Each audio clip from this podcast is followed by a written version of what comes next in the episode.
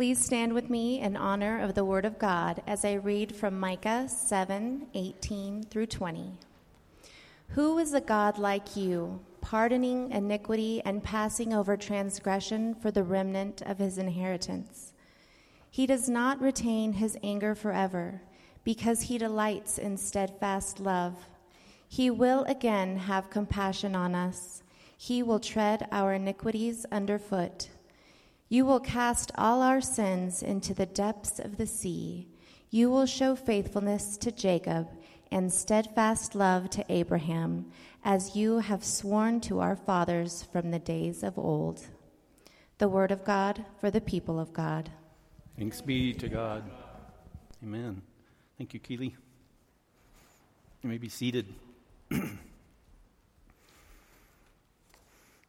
We've been reading through the Bible this year together, and we were reading through um, Isaiah, and I preached uh, some sermons from Isaiah for the last two or three weeks, and now we are moving on into the minor prophets. Uh, they're called minor because they're just smaller, uh, more concise, and you have one of the most minorest ones that we read this last week, which was Obadiah, and that's the shortest uh, book of the Bible in the Old Testament.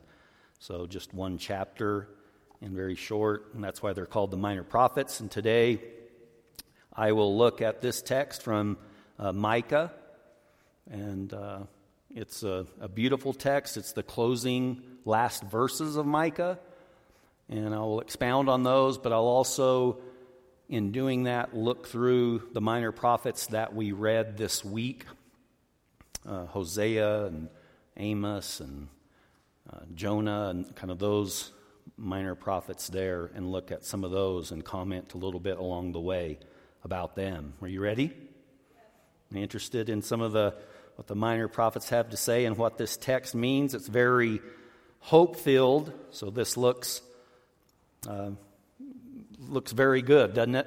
To begin with. It's about God's steadfast love and compassion. And what we see throughout the Bible and what the prophets will continue to say is that what was what God is like. His word is describing who he is. So what is God like? And two images that we have is God is like a judge. He is a good judge. He is a just judge and he will carry out judgment. He will carry out his judgment. He will judge righteously and good. But you also see that God, as this judge, really desires, even more so than giving out that justice what is deserved, is he wants to show mercy mercy, unmerited, like you're not worthy of this, but I would like to judge and rule in, in mercy. I would like to show you mercy. So there's those two things going on throughout all the Old Testaments, uh, through all of the, the judges. You see this circle of sin and God bringing judgment and, and, and bringing through Samson and all the judges for 400 years of history. And then we're now into this you know, hundreds of years of times of the minor prophets that they cover. And you're still seeing this. God's coming and he's bringing the day of the Lord. You hear that a lot in the minor prophets. He's bringing this day where he will judge the world concerning their sin. He will bring justice righteously, and yet he will save he will show mercy and bring salvation. This day of the Lord is this day of judgment, and yet it's, it's good. It's good judgment somehow. It'll bring, bring about salvation. And so you're looking at how this will, will, will end in, in the Old Testament. And it's not ever fully resolved, but you see these prophecies of how it will be resolved in the future. So Micah, Micah closes with this verse where he says, Who is a God like you? Who is a God like our God? Ponder that this morning. Who is God? Who is he like? Who could you compare him to? No one, no one is the answer to that. He is unique in all of everything that there is. He's unique. He's rare. He's very rare. I, you know, maybe we would relate it to gold or something. You don't just walk out and, and see gold laying on the ground. You can pillage through rivers and rivers and tons and tons of water and blow out cliffs and sides, and you might find a couple of little pebbles. Gold is something very rare, maybe something like that. These imageries, and gold's very permanent, it's very lasting. God's like that. He's very unique, He's very lasting. Who is like our God? This question uh, asked here by, by Micah and looking at God dealing with this judgment and this mercy, uh, you know, and, and who, who, is he, who is he like?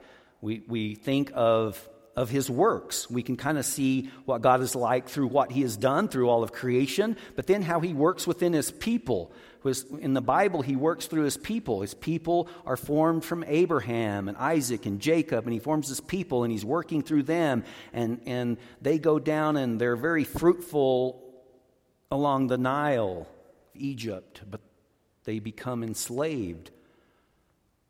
And but they multiply there, and, and God leads them out.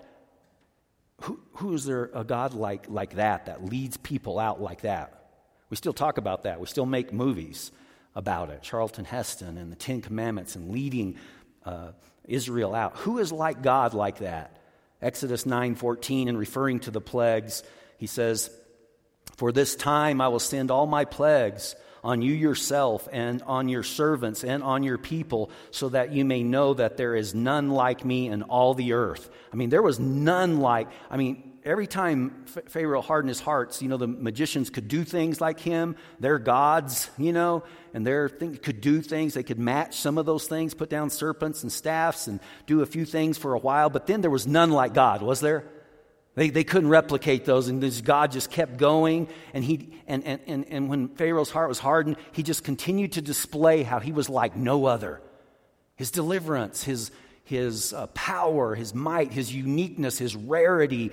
And, and he was just staying with this promise that he had made. And he's just staying with it.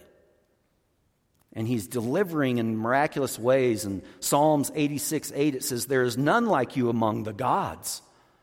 None among you, O Lord, nor are there any works like yours. There's something very unique. Who is like God? Micah is saying here. He's, he's saying, Who is a God like you?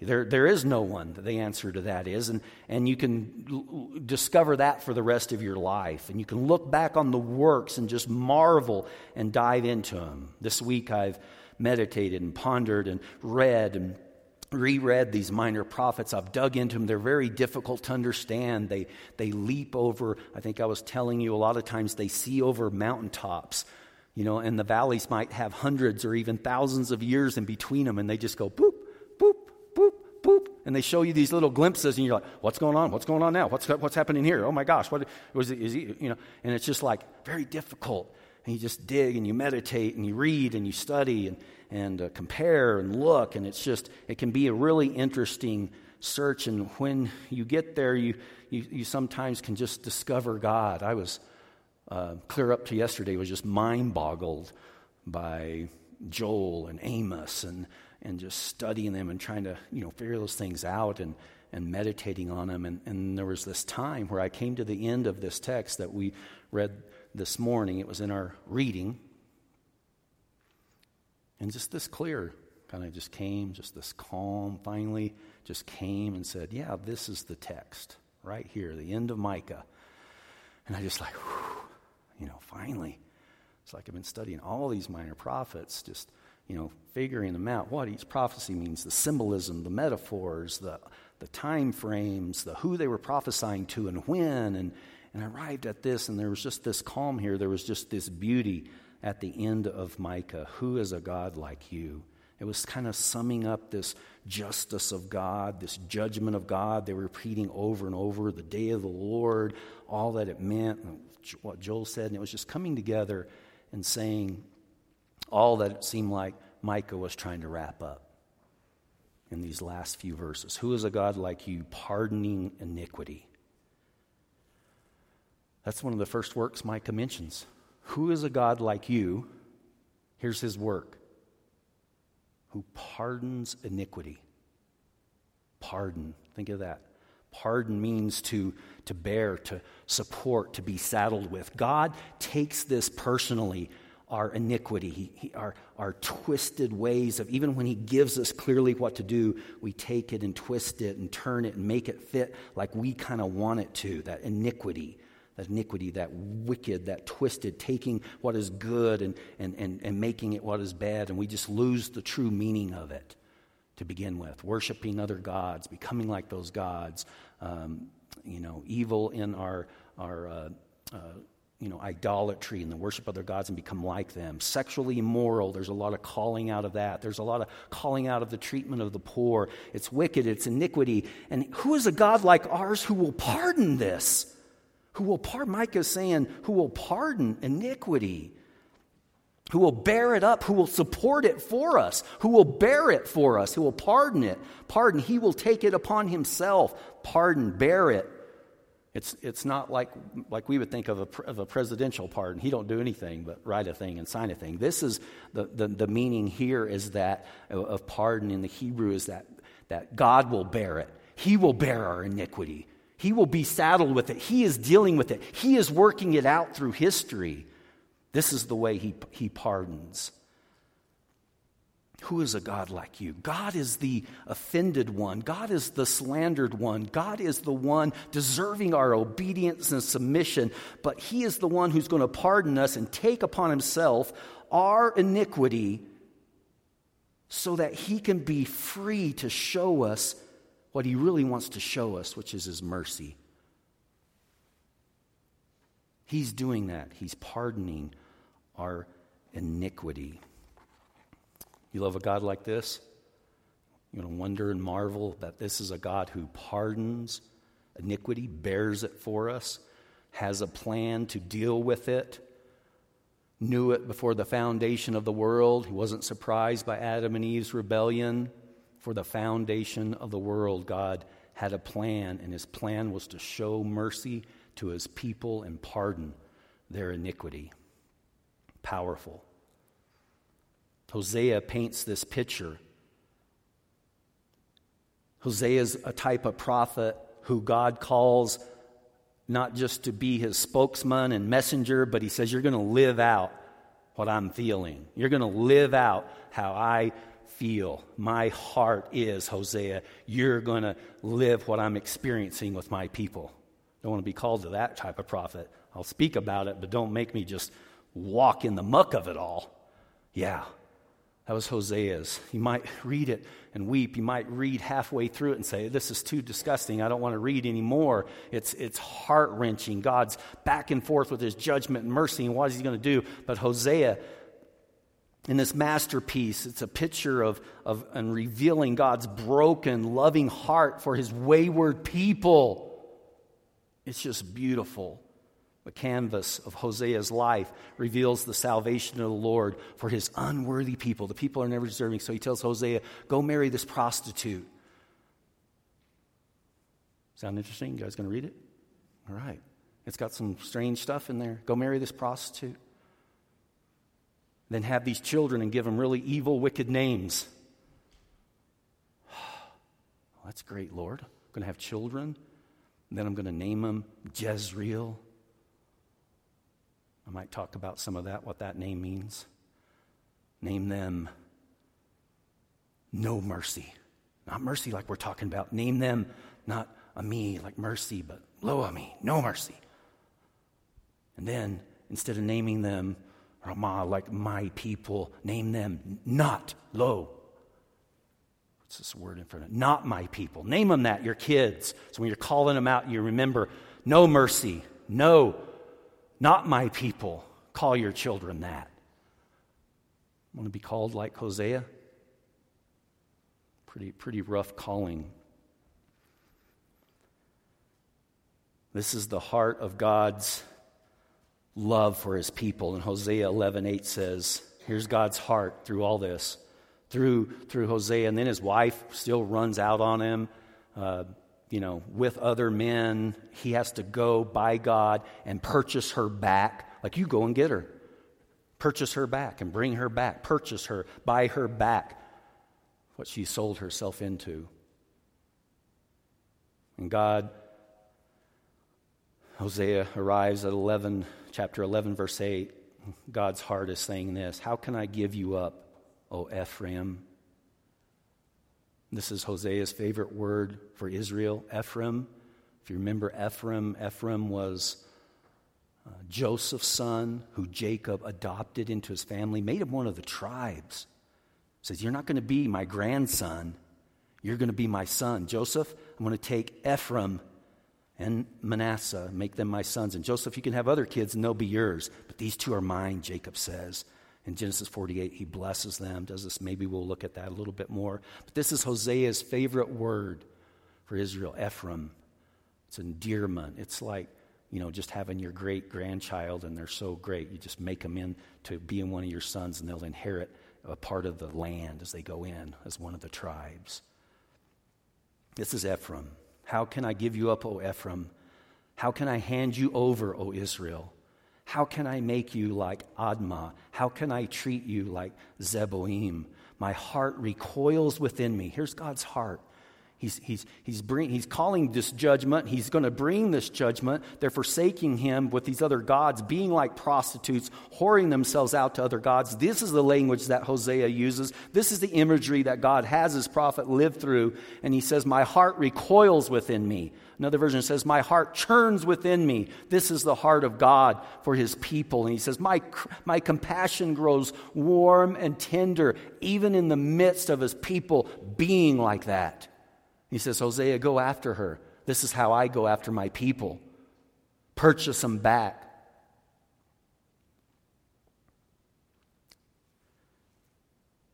I feel like that a lot of times. Heart's churning within me. I don't know what to do in situations. I don't know whether to go after or to let go and just pray and let God, you know, no, go after, pursue. Uh, uh, wait for the prodigal to return and pray and, and all these things. And a, a, lot of us have those issues, and a lot of us have situations with our kids where we're longing for them to return, or a lot of us have just brokenness in the world that sin brings. And uh, you can read Hosea and be, become like Hosea and feel God's heart for his people. Just that. I love you. My compassion is so great towards you. My heart's churning, though. You see God going, I'm going to judge. I'm going to pour out my justice on your wickedness. And then he's a, but I love you so much, I don't want to. You see, God just doesn't easily just go, zap, you did wrong. Nothing like that. You see this heart of God going, I don't, I love you, Ephraim. I remember Remember when you were born? I remember when Jacob crossed his hand and put his hand on you. And you were fruitful. That's what the word means. You've multiplied. But now look at this wickedness. What do I do? God knows, but he's you see his heart. His heart doesn't just make cold calculating decisions. And he lets Hosea know it and feel it. And then in Hosea 14, as he gets to the end, he says, I will heal their apostasy. This is his heart. I will love them freely. For my anger has turned from them. This is the end, what God, this is the song we sing. Our sins are many, but His mercy is more. I Kind of missed Mike and Scarlett this morning and the little girls and everything. Mike up here singing that this morning. I could just see him up here playing guitar and singing that. He did it really good. Our sins are many, his mercies are so much more. That's what he wants. Our sin, our iniquity, that deserving of God's just and rightful wrath, his anger towards sin. It's a just punishment for guilty people, and yet he is saying, My mercy is more. My mercy, I will heal their apostasy. I will love them freely, for my anger has turned from them. I love that our God is like no other God who pardons iniquity, He bears it Himself and he pardons it. This is his heart. The next point Micah mentions is he will pass over transgression. When you transgress something, you transgress the law. He's clearly established it, and you clearly transgress it. You break it. He says he passes over. Does this mean, what does this mean? Just blow it away, just oh, forget it? No. You know, to pass over means to not just go over, but go beyond, not to overlook, but go out of your way to make a way for your people. He's passing over, making a way. This imagery is, is good in Exodus 33 and Exodus 34 because Moses is going to go in and, and, and, you know, he's leading the people. And, and Moses goes, I don't want to do it. And I don't want to know unless your glory is going to go with me. You're going to go with me. Your presence is going to go with me. And he says, I'll put you in the cleft of the rock and I'll pass by you and I'll cover you with my hand. I'll pass. I'll pass over you. I'll pass before you. I'll pass behind you. I will go before you and my glory will make a way. And he puts him in the rock and he passes before him. And Moses catches a glimpse of God passing by his glory. He just sees the tail end of kind of like a part of his glory because to see him would just, his holiness would just consume him. No man can see God and live. His holiness, righteous, like a consuming fire, just burn up the, the wickedness. And even within Moses, most, you know, one of the greatest prophets that ever lived, you know, the deliverer, he can't. And we sing songs about that, right? Rock of ages, rock of ages, cleft for me, cleft me. Let me hide myself in thee. That's from that, from that text. Let me hide myself in the cleft of the rock. Let me hide myself while you pass by. I want you to pass over my transgressions. Hide me in that rock. the imagery is real. He passes over transgressions. We see these things. We see him pardoning iniquity. And maybe images of Christ is popping up in you, how he does this, how he forgives, how he pardons iniquity, how he meets justice, his just and right righteous wrath with mercy. Where does he meet that at? Picture the cross. Picture the day of the Lord when judgment comes down and darkness covers the earth on the cross when Jesus is on it and he cries, My God, my God, why hast thou forsaken me?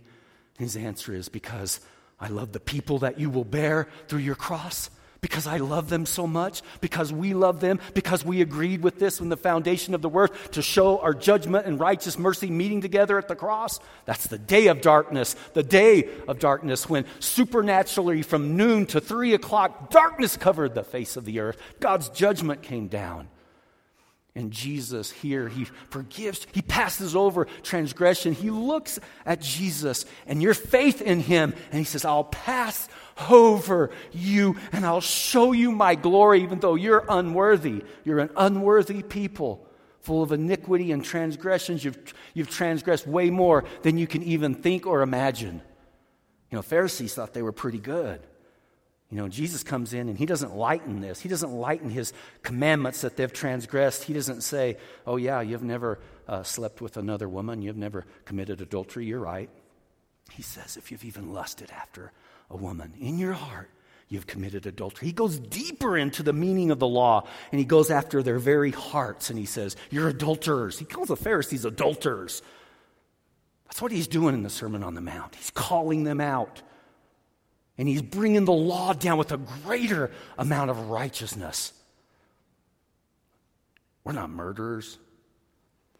We're not like that sect of Jews that are going out and stabbing people and killing them for whatever reasons they might say. I've never taken a knife and stabbed and killed. Jesus says, You're murderers. When you say to another one of your brothers, Raca, you fool, and in your heart you murder them. That's, that's strict, isn't it? That's strict. That's strict. That's the strictness of the law. Jesus is bringing clarity to the law. And he's saying, You've transgressed it. And you need a God who will pass over. You need a God who will pass over your transgressions because you have transgressed the law.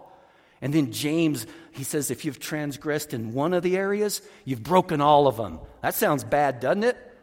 I thought I just, you know, didn't remember the Sabbath to keep it holy. I didn't know by doing that I broke all of them. Yeah, James said. That's the holy standard of God. It's, it's, you, you've broken it worse than you could imagine ever. And you know what? We have a God who's wanting to say, I want to pass over. I want to go before you. I want to go behind you. I want to go beside you. I want to pass over. I want to cover you in, in Christ. I want you to hide yourself in my Son so that I can pass over your transgressions. Will you? Pharisees' answer to that was no. I ain't that bad.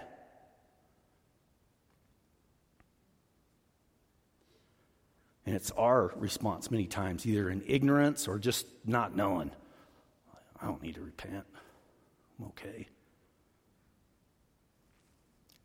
This love of God draws us into either wanting to humble ourselves before Him or just digging ourselves in in our own pride. This is the cho- choices of the, of the prophets. Open Edom's eyes, Obadiah. Open Edom's eyes. This is a prophecy not with Israel and Judah, it's with their neighboring people of Edom, and they're up on these cliffs. They're, they have the high country. They dwell. They're, even in where they dwell, it's like pride. They're looking down on Israel and Judah, you know. And, and Obadiah confronts them in their pride. Rustaff sing the song, Open Edom's eyes, Obadiah. Open their eyes and see. And, and, and, and we have God reaching out to their neighboring. You know, the Edomites, you know how Jacob became Israel? And there's the Israelites and Ephraim and all those names for Israel. Edom is, is Esau. Remember Jacob and Esau? That's, that's Esau. That's Jacob's brothers. You know, Esau up there and all his descendants looking down. I mean, there were brothers at one time, and you're looking down. And, and when they're, God's judgment does come and they're carried away, the northern tribes by Assyria, and all that the prophets prophesy because they won't humble themselves, they're carried into captivity. Then Edom kind of goes, hey, great, let's go raid their villages and take even more. Shows no mercy, shows no defense of them, no help to them. They look down in pride and go, oh, yeah, let's go take advantage of this situation, right? That's humanity, right? And they go in and raid and pillage and take more for themselves. And Obadiah says, You're going to pay for that. People just, you don't get away with things. You can't do that, Edom. You can't do that, Esau and all your descendants. You can't do that. God will hold you accountable. God is a just judge. You're not going to get away with it in your pride, your prideful eyes looking down from your great dwellings and you're in, the, in a phase of prosperity and, and goodness. You're not going to get away with it repent, humble yourself, the call to humble. All these prophets are calling out. God's reaching out to other nations around. Repent, humble yourself, be careful how you act. In all situations, even when God is pouring out his judgment upon his people, be careful how you act towards them. Edom. Don't act in pride. God will be against you too. And it, the, the, judgment is harsh. Destroy you, Edom. I'll destroy you, Esau, and all your descendants. I'll wipe them out. Don't do it. I mean, the repentance, the, the justice, and the anger of God, you know, towards what they're doing is, is very heartfelt. He's not just idly looking by and watching nations treat nations a certain way. And he knows the whole history of it. Bedded. And he's crying out for people to repent. And the next thing that Micah says is to have compassion. He says, referring to this deep commitment, he says, He will again have compassion on us. Compassion is this, Micah, looking at this next way that God, it's like uh, God's bowels. It's, it's like a word meaning the womb. It's like from here, God has compassion on his people. And Micah is saying, He will again have compassion on us. Now, they're, they're, they're being and, and going to be soon after this led into captivity. And Micah prophesies both to the northern kingdoms uh, the, the, the, 10 tribes that have separated off and they become Samaria and uh, you know, all the history of that. They're, they're in about 722. These are good dates to kind of just remember. They're carried, 722 BC, carried into captivity by Assyria. The minor prophets are prophesying this. Micah is prophesying this, but the Micah also prophesies about Judah, the southern kingdom, who will be taken captive by Babylon. That happens in the 500s, you know, 500 uh, BC, uh, about 518, somewhere around there. I'm sorry about my dates there. Um, but those are two very important dates to remember. They're led into captivity. So, so Micah is saying here that to, to God's compassion, well, he will once again, he will again have compassion on us, even though that harsh judgment will come. And he'll bring, and this is what Jonah has a problem with too, with Nineveh. Nineveh is Assyria coming in and judging his people. Like, why use those evil people? They're evil people. God's like, you're evil and your people are evil, and I'm going to use an evil nation to judge you who are now just like them, another evil nation. And so this is what God is doing, and He's not doing it lightly. That's what you read when you meditate on the prophets. He's doing it with great bowels of compassion that he would love to show mercy. He's slow to anger. That means he's not quick to it. That means he doesn't just go snap. He waits years, years, hundreds of years, hundreds of years, generations after generations, pleading for repentance. Return to me. Through Joel, he says, rend your hearts and not just your garments. See, they would rip their garments when they were repenting. And Joel cries out, Return to the Lord and, and, and rend not just your garments, rend your hearts. That's what I'm after. Return to me with all your heart. Repent in that kind of way. And the prophets are crying out for this. And when God does bring this justice, this compassion, this, this from his bowels, you know, it's, it's something he would much rather pour out his mercy if people would just humble themselves and return to him. And he waits and he waits and he watches the wickedness and evil deteriorate to the point to where he sends Assyria into judge and Babylon into judge, and his judgment finally comes. And here's what God does, Micah says He treads underfoot that's the next thing he does with sin. He pardons it, iniquity. He passes over transgression. He, he um, has compassion. And then it says he will tread our iniquities underfoot. Tread underfoot. I like that. This is uh, military talk. He will tread underfoot. This is what he'll do to your sins. Think of this in 2 Corinthians 2:14.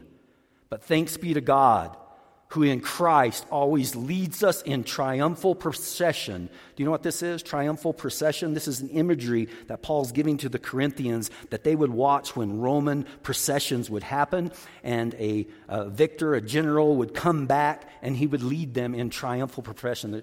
Uh, procession, triumphal procession. So this general would come in, they'd honor him, they'd lay out the red carpet, and they, and, and they would drag all of the captives behind him, and they would stink. They'd been traveling, they're prisoners, dead bodies hanging in cages, just everything. Like Rome is powerful. Rome is great. Rome has defeated another enemy. Bring him in in this, in this procession. And Paul's taking that imagery of a military victory and, and, and, and, a fragrance because their actual smell would be bad. They would get flowers and do different things and they'd put it to, so when they went by, you know, they didn't smell the stink of the, of the prisoners in their captivity, but they smelled fragrant smells. while a general won, won the victory. And so he's using this imagery, Paul. And it fits in with what Micah is saying here. He will tread underfoot our iniquities. He will win. He will be this victor like this in, in battle. He says, But thanks be to God, who in Christ always leads us in triumphal procession, and through us spreads the fragrance of the knowledge of Him everywhere. You're back there in the fragrance of Christ, and you're to spread that fragrance of His, treading underfoot your iniquities. He forgave me. Unworthy me. Bobby Barnett, unworthy of me. Kid from no significant town in now a no significant town in a no significant state. But God cares and loves. He doesn't care where you're from or who you are. He, he comes after you And he wants to lead you in that triumphal victory. He wants to tread your iniquities under his feet like a military leader. He wants to come and take you from the captivity that sin has held you in, crush that captivity, and lead you into a captivity of his love. A new captivity, a new master. Come on, Bob Dylan fans. you got to serve somebody. It may be the devil or it may be the Lord, but you got to serve somebody. And why not be led in triumphal procession with a God who comes after you with the love of his son and the cross and follow in him in triumphal victory and his fragrance? Because you're going to be led by some God, whether it's just the God of yourself and your own choosing, and they're going to lead you in a place that the prophets say are no good.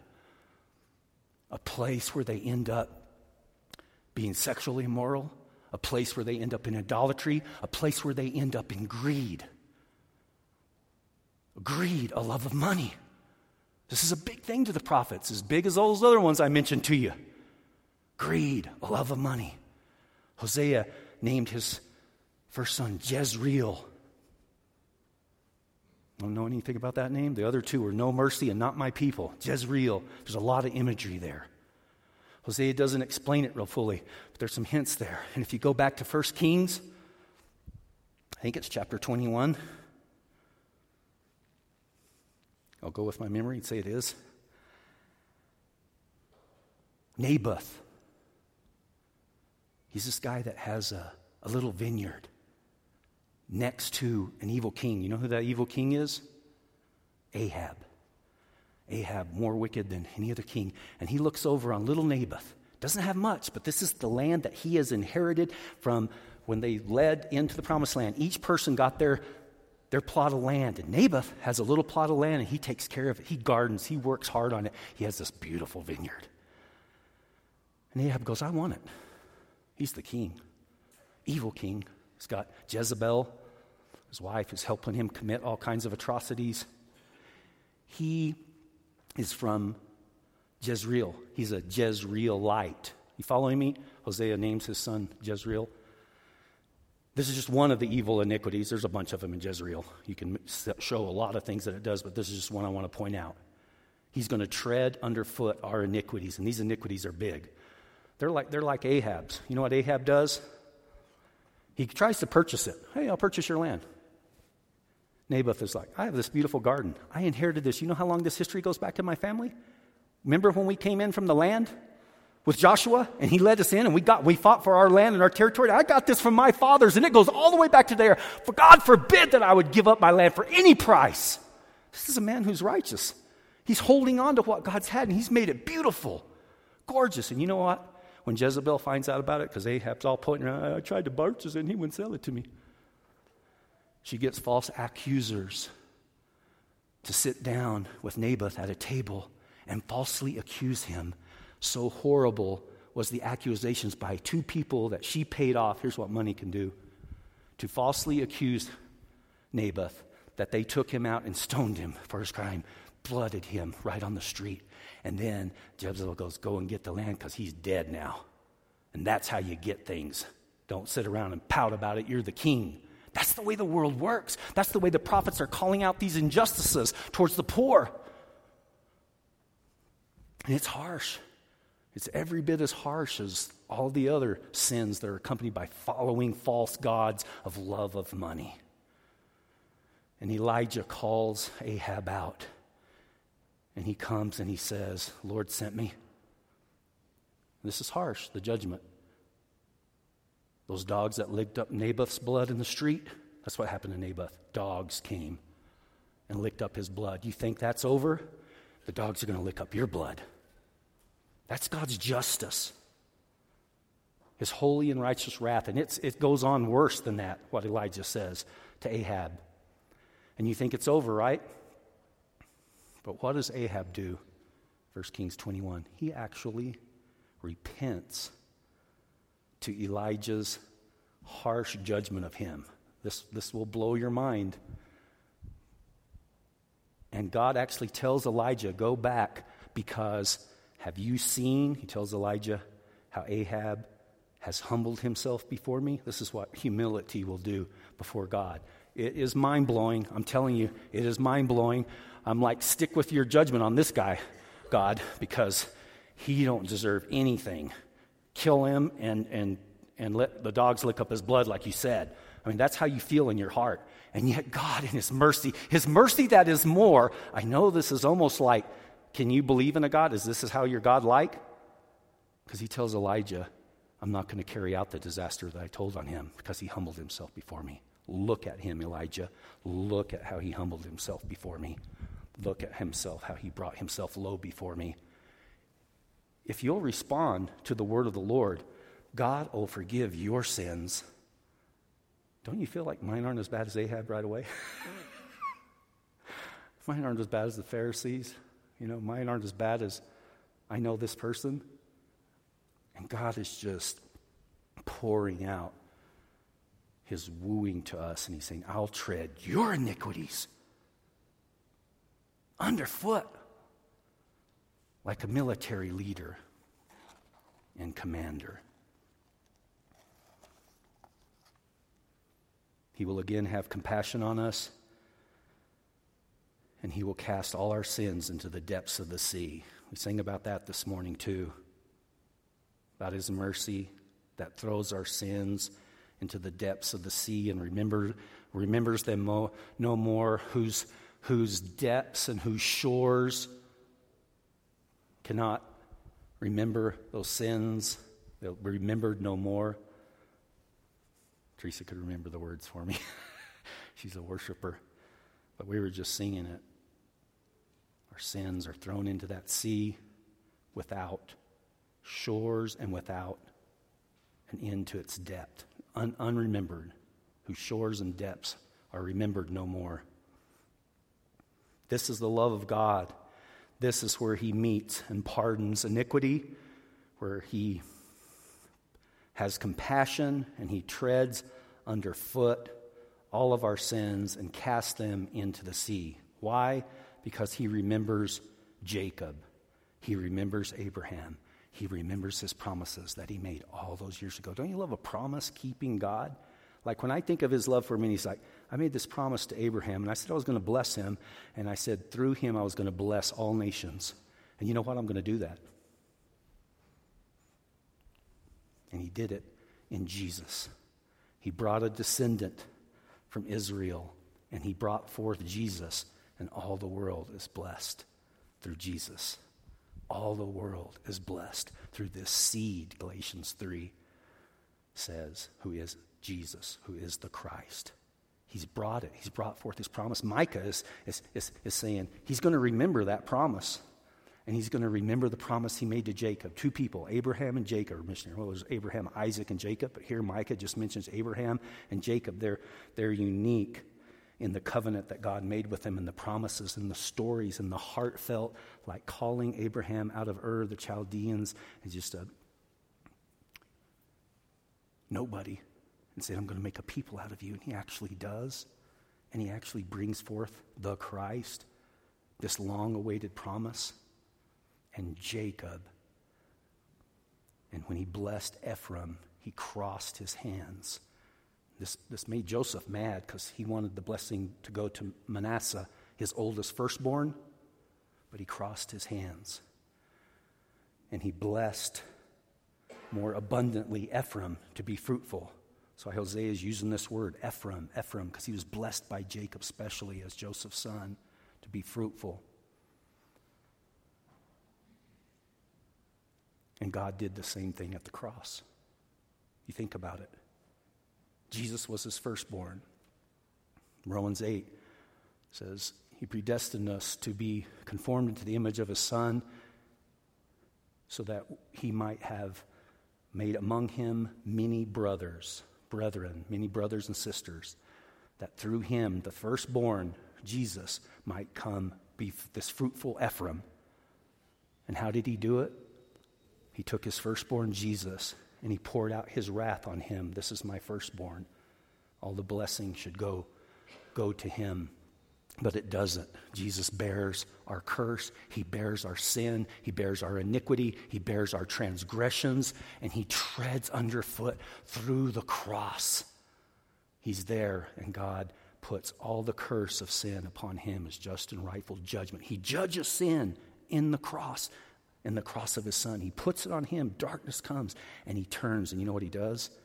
He blesses you. He crosses his hand. He blesses you. He remembers that promise he made to Jacob, and he's still doing it today, carrying out, blessing you in Abraham, blessing you in Jacob.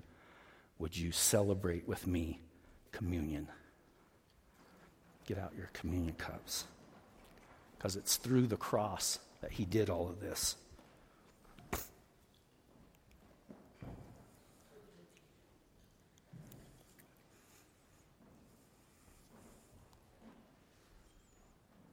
No amount of gold or silver, no amount of anything in all of creation could do what God did in his steadfast love toward us. Only in his very only begotten Son could he do this miracle that we marvel at today, that we celebrate here today. We celebrate Jesus, whom he sent, his only begotten Son, his firstborn Son, in this form of the new creation. And in the night that Jesus was betrayed, he took bread and gave thanks to the Father for it. He said, This is my body. Take and eat. Do this in remembrance of me. We remember you, Jesus, in your body. Let us partake together.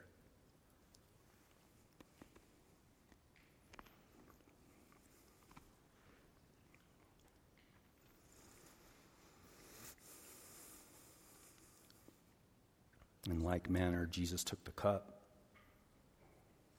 said, This is the blood of the new covenant, the cup of the new covenant in my blood given for you for the remission of sins. Whew, that's a good word. That covers treading underfoot your sins, compassion from his bowels over and forgiving you, pardoning your iniquity, passing over your transgressions for the remission of sins, removing them, throwing them, hurling them into the sea as far as the east is from the west. Let us partake of this cup together.